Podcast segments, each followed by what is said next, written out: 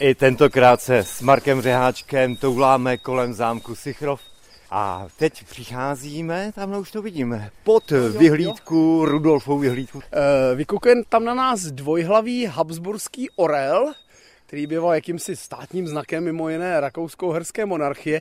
On tady připomíná zajímavou návštěvu. 10. července 1871 si na Sichrov na pozvání knížete eh, Rohana dostavil eh, následník trůnu, poměrně významná osoba, vlastně druhý muž eh, celé rakousko-herské monarchie, korunní princ Rudolf. On se tady pohyboval v naší krajině poměrně často. Zajímavé je to, že jsem přijel jako 13 letý.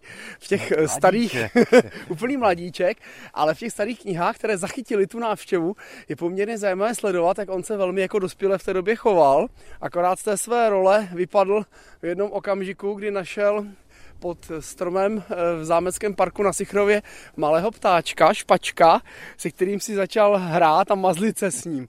Eh, na radu svého vychovatele potom samozřejmě se opět věnoval těm státnickým povinnostem.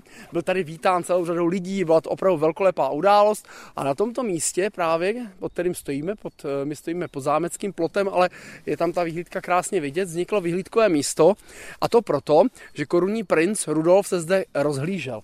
My tady omezený výhled máme. Proč tady... nám tady vadí stromy, ale, ale vidíme tamhle viadukt. Přesně, viadukt a vidíme Ještět jako monumentální místo, eh, kde vlastně končilo rohanské panství hraničilo tam s klamgalasovskými panstvími a je tady samozřejmě pohled do toho údolí Mohelky, mimochodem velmi malebného.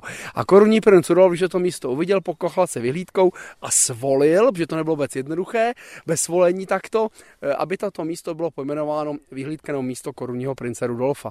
To byl problém za první republiky, která zakázala vlastně adorování členů Habsburského dvora a císařské rodiny a to místo muselo být pozměněno ten dvojhlavý orel byl odstraněn a na jeho místo byla umístěna socha Madony, která měla připomínat šťastné zachránění knížete při automobilové nehodě v roce 1922, ale dneska už je to zase opět navrácen do toho původního naladění a výhlídka je opět pojmenována eh, jménem korunního prince, přestože k žádné legislativní změně nedošlo a tak nějak jsme už těm Habsburkům odpustili.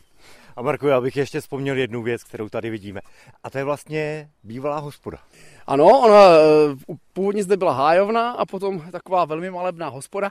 Vidíš, že už eh, okolo toho objektu dochází k vyřezávání stromů, kterého ještě... Že by se něco dělo. Skoro to tak vypadá, že sichrovští, kteří už krásně opravili fasády nahoře, se možná pověnují i této eh, krásné budově a něco z toho zase bude. Ještě do nedávna se skrývala v houšti a takřka nebyla vidět.